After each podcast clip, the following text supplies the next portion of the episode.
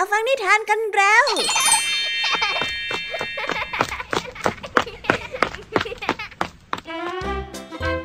สวัสดีค่ะน้องๆ ยินดีต้อนรับเข้าสู่ชั่วโมงนิทานกับรายการคิสอาในวันนี้พี่ยามีและกองทัพนิทานหันษาพร้อมที่จะพาน้องๆ ไปตะลุยโลกแห่งจินตนาการที่เต็มไปด้วยความสนุกสนานและข้อคิดต่างๆ กันแล้วล่ะค่ะเอาล่ะ เราไปตะลุยโลกนิทานกันเลย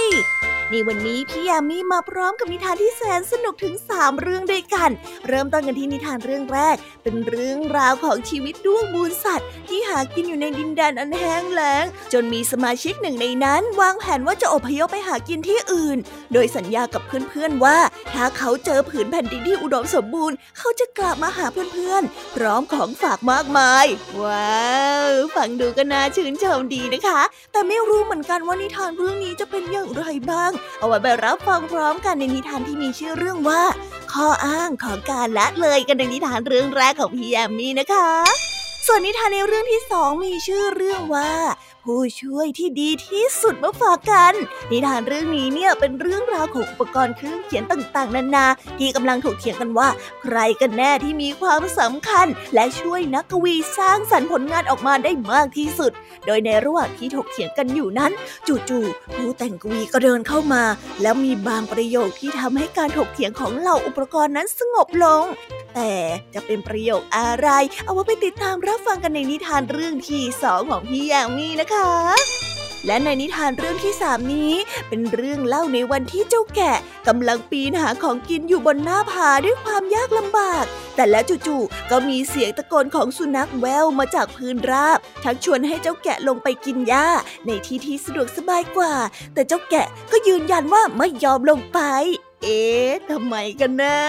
บนพื้นที่ราบเนี่ยต้องมีหญ้าเยอะกว่าบนหน้าผาสิคะทำไมเจ้าแกะถึงปฏิเสธไปแบบนั้นล่ะ เอาไว้ไปติดตามรับฟังพร้อมกันในนิทานที่มีชื่อเรื่องว่า ความห่วงใยปลอมๆกันในนิทานเรื่องที่สามของพี่ยามีนะคะ และนิทานภาษาพาสนุกในวันนี้ค่ะน้องๆ เจ้าจอยกับเจ้าสิงมาซ้อมไปตองกันที่โรงเรียนด้วยกัน ซึ่งไม่บ่อยนักนะคะ ที่จะเป็นแบบนี้นั่นจึงทำให้เจ้าจอย ได้เห็นทัศนคติของเจ้าสิงในอีกแง่มุมหนึ่งซึ่งมีความน่าทึ่งมากๆ เอ๊แล้วคำว่าทัศนคติในที่นี้จะมีความหมายว่าอย่างไร เอาไว้ไปรับฟังพร้อมกันในช่วงนิทานภาษาพาสนุกกันเลยนะคะอย่างไรกันบ้างเอ่ยหลังจากที่พี่ยามีได้เล่าเรื่องความสนุกกันไปบางส่วนแล้ว น้องๆพร้อมที่จะไปตะลุยโลกนิทานกับรายการคิสเอากันแล้วหรือยังคะถ้าพร้อมกันแล้วเนี่ย เราไปรับฟังนิทานเรื่องแรกกันเลยค่ะ กับนิทานที่มีชื่อเรื่องว่า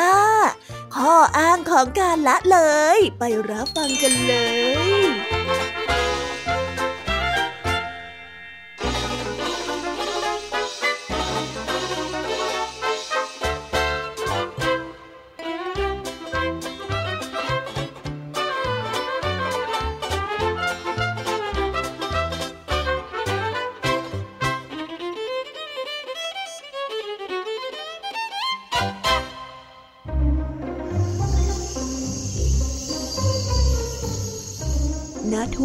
ที่แห้งแล้งแห่งหนึ่ง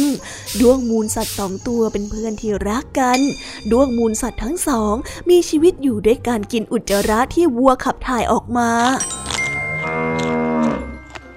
แต่เนื่องจากทุ่งหญ้าแห้งแล้งเป็นอย่างมากทำให้คนเลี้ยงวัว ย้ายวัวไปเลี้ยงอย่างที่อื่น ทำให้ดวงมูลสัตว์ทั้งสองไม่มีอาหารที่จะกิน ดวงมูลสัตว์ตัวที่หนึ่งจึงตัดสินใจที่จะบินออกไปที่อื่น ที่ที่อาจจะมีอาหารมากกว่านี้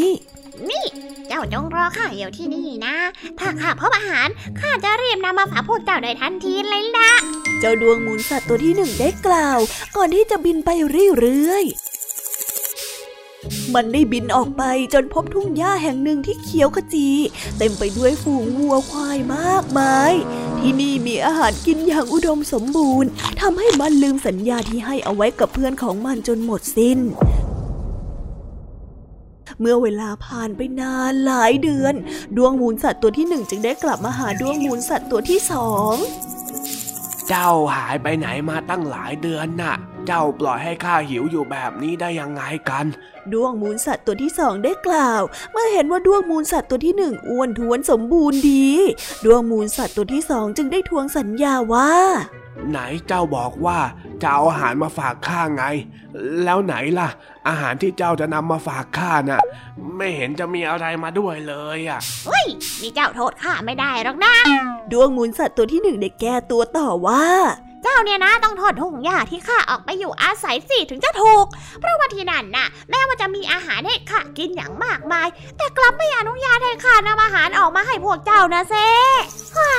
ข้าเนี่ยกลุ่มใจนะ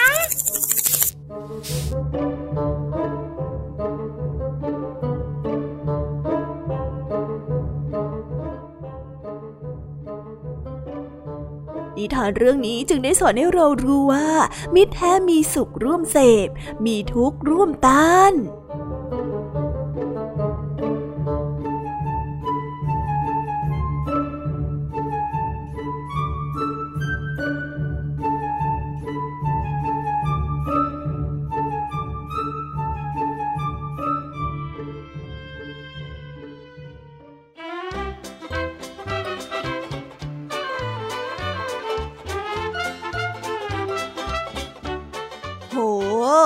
จ้าดวงอ้วนพลีอ้างโน่นอ้างนี่มากมาย แต่สุดท้ายก็ไม่คิดจะเผื่อแผ่เพื่อนตั้งแต่แรกอยู่แล้ว เพื่อนๆของเจ้าดวงเองก็ได้แต่รอรอรอแล้วก็รอ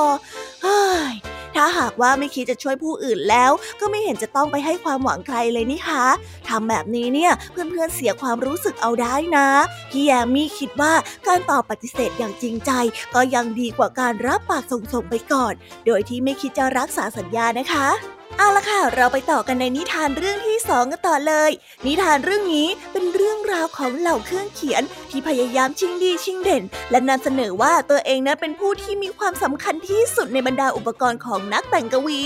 เอาไปรับฟังกันในนิทานเรื่องนี้พร้อมๆ กันเลยค่ะ ว่าใครสำคัญกว่าใคร เอ๊ะ หรือว่าจะได้รับบทเรียนอะไร ไปรับฟังกันในนิทานที่มีชื่อเรื่องว่า ผู้ช่วยที่ดีที่สุดกันเล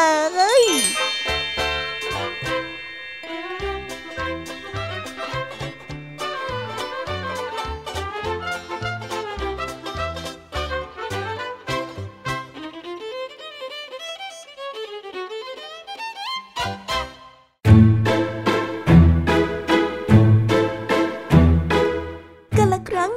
มาแล้ว บนโต๊ะของนักกวีผู้หนึ่ง มีเรื่องวุ่นวายเกิดขึ้น ปากกาแท่นวางหมึกและโต๊ะกำลังถกเถียงกันว่า ใครเป็นผู้ที่มีความสำคัญสำหรับนักกวีมากที่สุด เรื่องราวการถกเถียงได้เริ่มต้นขึ้น หลังจากที่นักกวีออกเดินทางไปจากบ้าน เพื่อชมวงออเคสตรา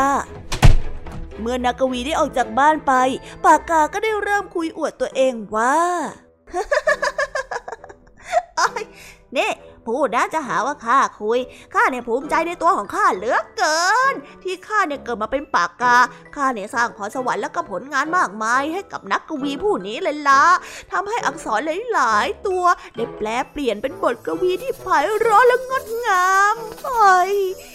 และยังภูมิใจในตัวเองไม่หาย ปากกาได้พัฒนาความสามารถของตัวเองอย่างยืดยาว ก่อนที่จะตั้งคำถามไปยังแท่นวางหมึกที่อยู่ใกล้มัน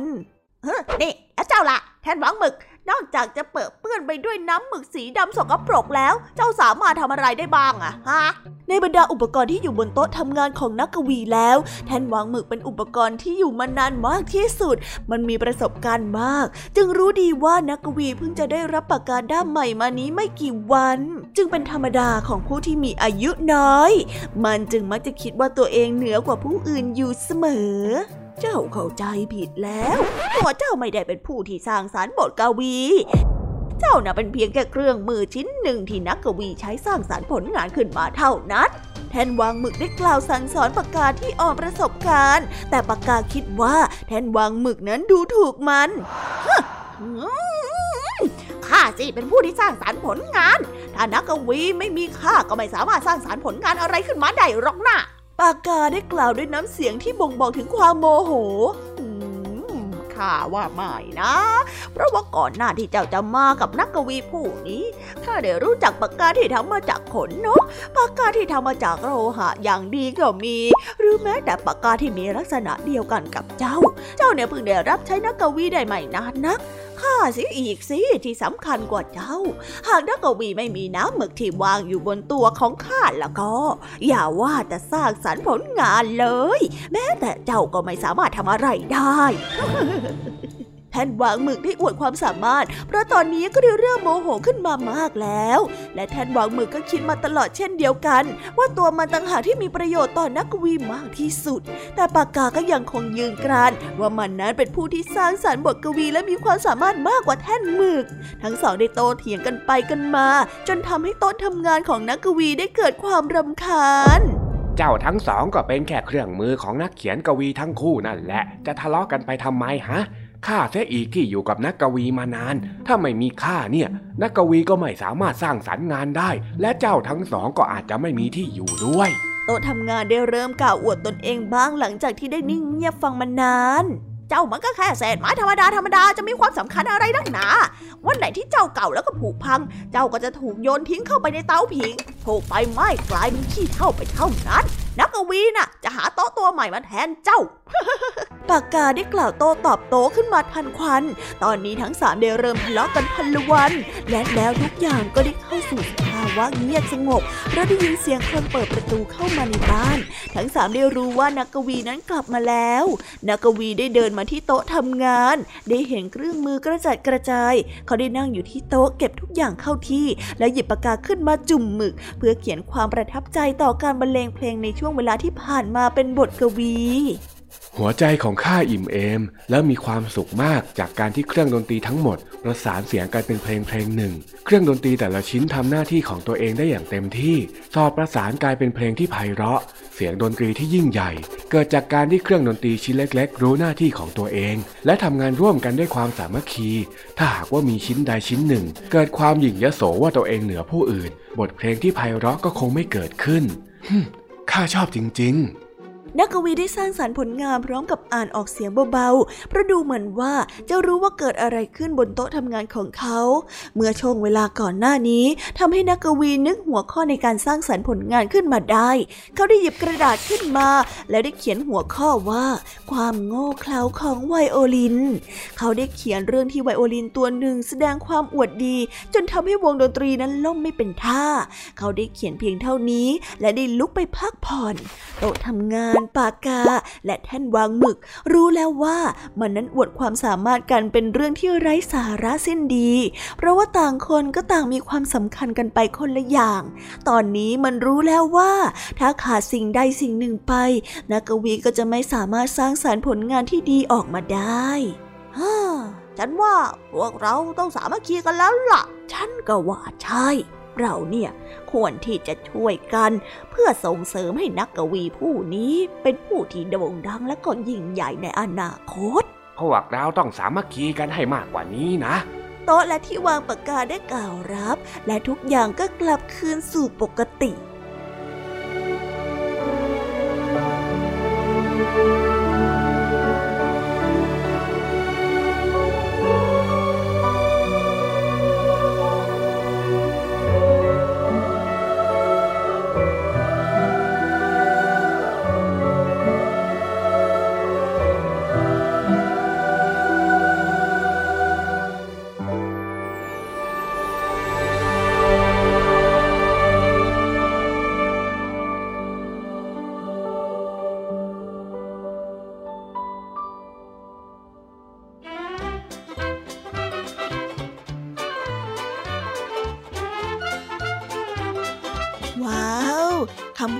นักแต่งกวีที่บอกว่าในการทำงานร่วมกันนั้น ไม่มีใครสำคัญที่สุด เพราะว่าถ้าหากขาดอะไรไป ก็จะทำให้ภาพรวมนั้นดูแย่ไปหมด โดยได้ยกตัวอย่างของวงดนตรี ที่เครื่องดนตรีทุกชิ้นต้องสอบประสานเสียงกัน แบบไม่มีใครเด่นไปกว่าใคร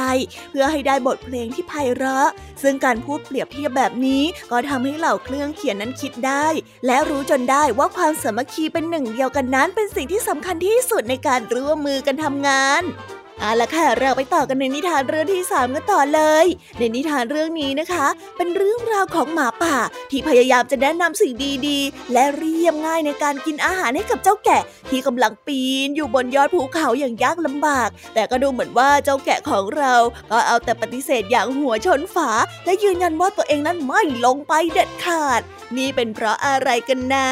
ไว้ไปติดตามรับฟังกันได้ในนิทานที่มีชื่อเรื่องว่า ความห่วงใยปลอมๆ ไปรับฟังกันเลยค่ะ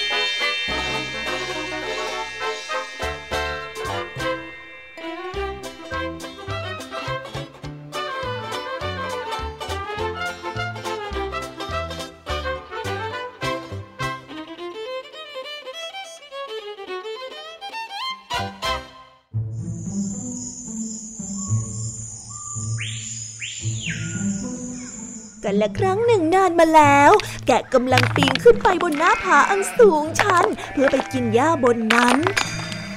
แต่ว่าในระหว่างทางที่มันกำลังปีนหน้าผาอยู่นั่นเอง มันได้พบเข้ากับสุนัขป่าโดยบังเอิญนี่เจ้าแพะ เจ้ากำลังจะไปไหนเหรอ สุนัขป่าได้ถามด้วยความอยากรู้อยากเห็น คือไปกินหญ้าบนหน้าผาสิเจ้าแพะได้ตอบกลับ และได้เร่งฝีเท้าให้เร็วขึ้น เพื่อที่จะออกห่างจากเจ้าสุนัขป่าให้มากยิ่งขึ้นจนกระทั่งถึงหน้าผา ซึ่งเป็นที่ที่สุนัขป่าไม่สามารถปีนขึ้นไปได้ เนื่องจากว่าสูงเกินไปสำหรับมันแล้วทำไมเจ้าต้องทำแบบนั้นด้วยเล่า ในเมื่อมีหญ้าสดๆ มากมายอยู่บนพื้นที่ราบรอให้เจ้ามาแทะเล็มกินเนี่ย เจ้าสุนัขป่าได้ถาม ก็จริงอยู่ ในที่ที่ราบเหล่านั้นมีหญ้ารอให้ข้ากินอย่างสะดวกสบาย แต่ที่นั่นมันก็มีเจ้าคอยที่จะหาโอกาสจับข้าไปเป็นอาหารด้วยเช่นกันเฮ้อข้าเนี่ยไม่ลงไปให้เจ้าจับกินหรอกนะเจ้าแพทได้ตอบก่อนที่จะลงมือกินหญ้าด้วยความอุ่นใจ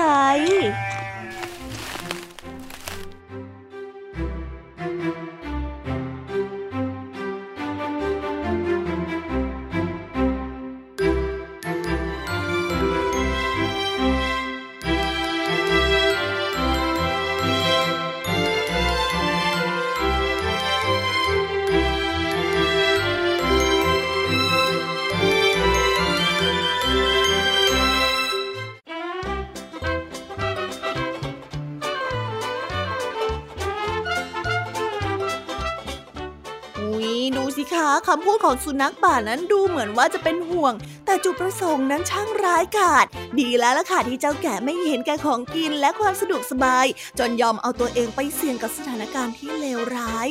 เฮ้ย โลกใบนี้นะคะช่างซับซ้อนถึงขนาดที่ว่าศัตรูสามารถพูดแนะนำเราได้ ทั้งทั้งๆที่นั่นเป็นความห่วงใยปลอมๆที่สร้างขึ้นมา เพื่อผลประโยชน์ของตัวเอง ยังไงก็ต้องระมัดระวังและแยกแยะเสมอ เวลาที่ใครมาแนะนำให้เราทำสิ่งใดนะคะ เอาละค่ะตอนนี้นะคะ จบนิทานในส่วนของพี่แยมมี่กันลงไปแล้ว เราไปต่อกันในช่วงนิทานภาษาพาสนุกกันเลย ในวันนี้นะคะ เป็นตอนที่เจ้าสิงของเรากำลังจะฉายแสง ว่าตัวเองมีความคิดและมุมมองที่โดดเด่นไม่แพ้เจ้าจ้อยเหมือนกัน โดยทั้งหมดก็ได้สะท้อนผ่านคำพูดและความคิดของเจ้าสิงนั่นเองเอาละค่ะ เราไปติดตามรับฟังความสนุกและความหมายของคำว่าทัศนคติพร้อมกันในช่วงนิทานภาษาพาสนุกกันเลย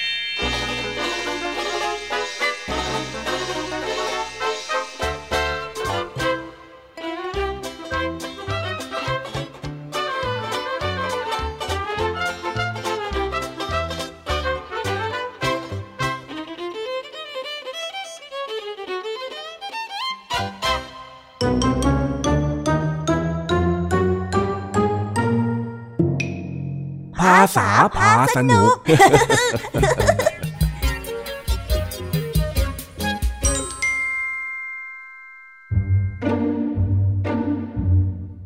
เจ้าจอยกับเจ้าสิงมาซ้อมเปตองด้วยกันที่โรงเรียนทำให้ทั้งคู่มีโอกาสจะได้คุยกันแบบสงบสงบ ซึ่งเป็นโอกาสที่เกิดขึ้นยาก ถ้าหากว่ามีเจ้าแดงอยู่ด้วย และในการคุยกันนี้ ก็ทำให้เจ้าจ้อยได้รู้จักเจ้าสิงในแง่มุมอื่นๆ ที่มีความหล่อเท่ไม่ธรรมดาเลยทีเดียว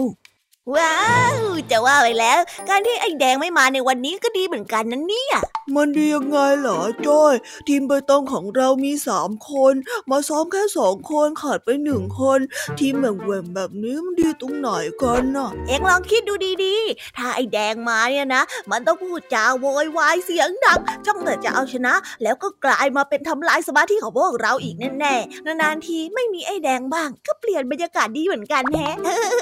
เออ ก็จริงของเองแฮะ แต่ว่า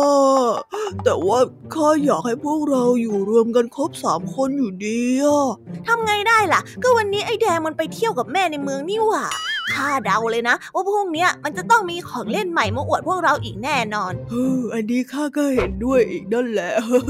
นี่จะว่าไปแล้ว บางครั้งข้าก็อิจฉาไอ้แดงเหมือนกันนะ มีแต่ของเล่นใหม่ๆ อยากจะได้อะไร พ่อแม่ก็ซื้อให้ตลอดเลย แถมยังไม่ต้องช่วยที่บ้านทำงานอีกด้วยต่างกับข้าที่กว่าจะได้ของเล่นอะไรก็ต้องรอรอรอรอรอและนอกจากนี้ต้องช่วยแม่ทำงานทุกวันอีกอ้ย อย่าไปอิจฉาเลยนะ ชีวิตของคนเรามันไม่เหมือนกันหรอก ทุกคนต่างก็ต้องเดินทางบนเส้นทางของตัวเองก็ทั้งนั้นน่ะ อุ้ยคำคมมันเนี่ยคมสุดๆ ประโยคนี้เองไปเอามาจากไหนฮะข้าก็คิดเอาเองละนะ คิดเมื่อกี้เลย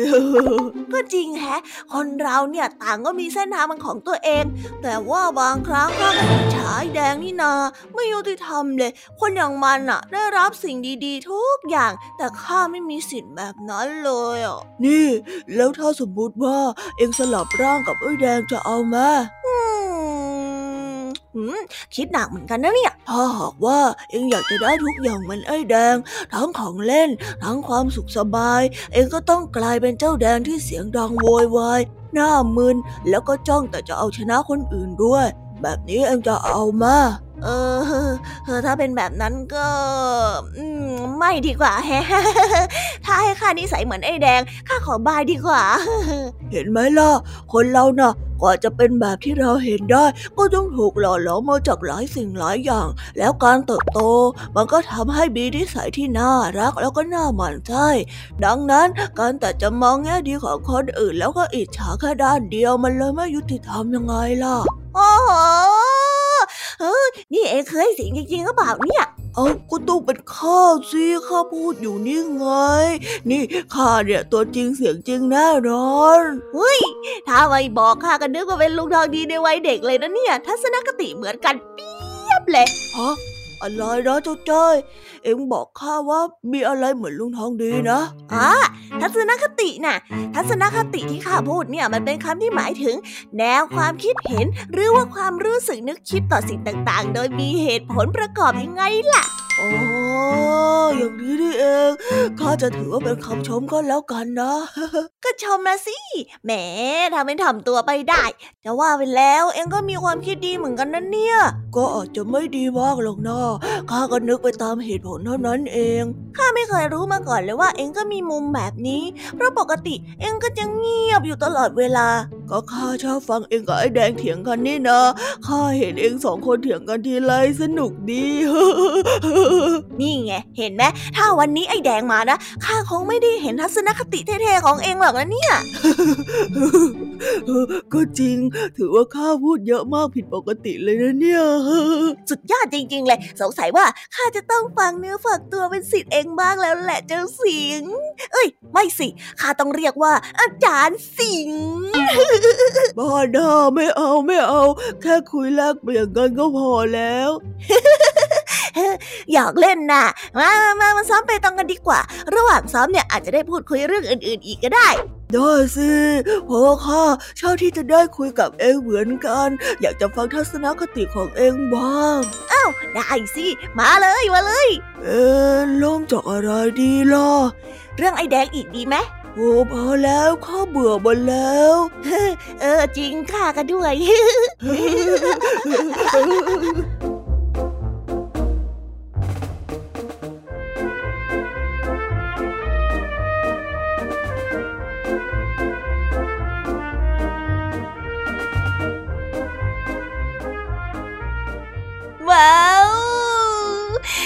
ไปแล้วนะคะ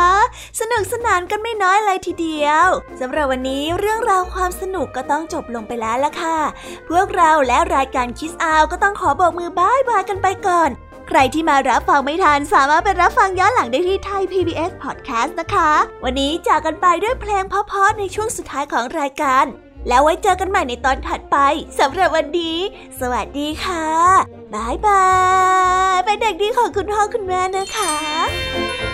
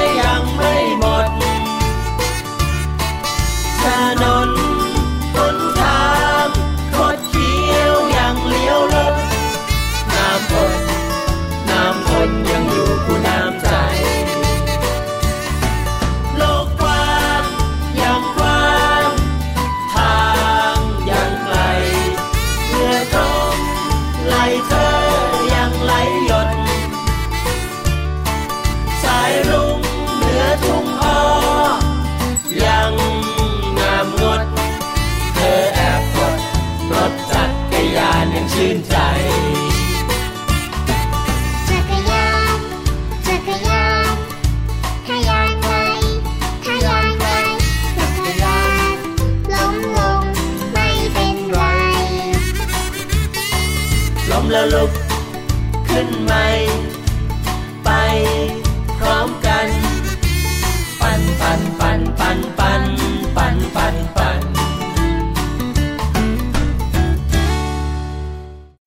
ท้าย PBS Podcast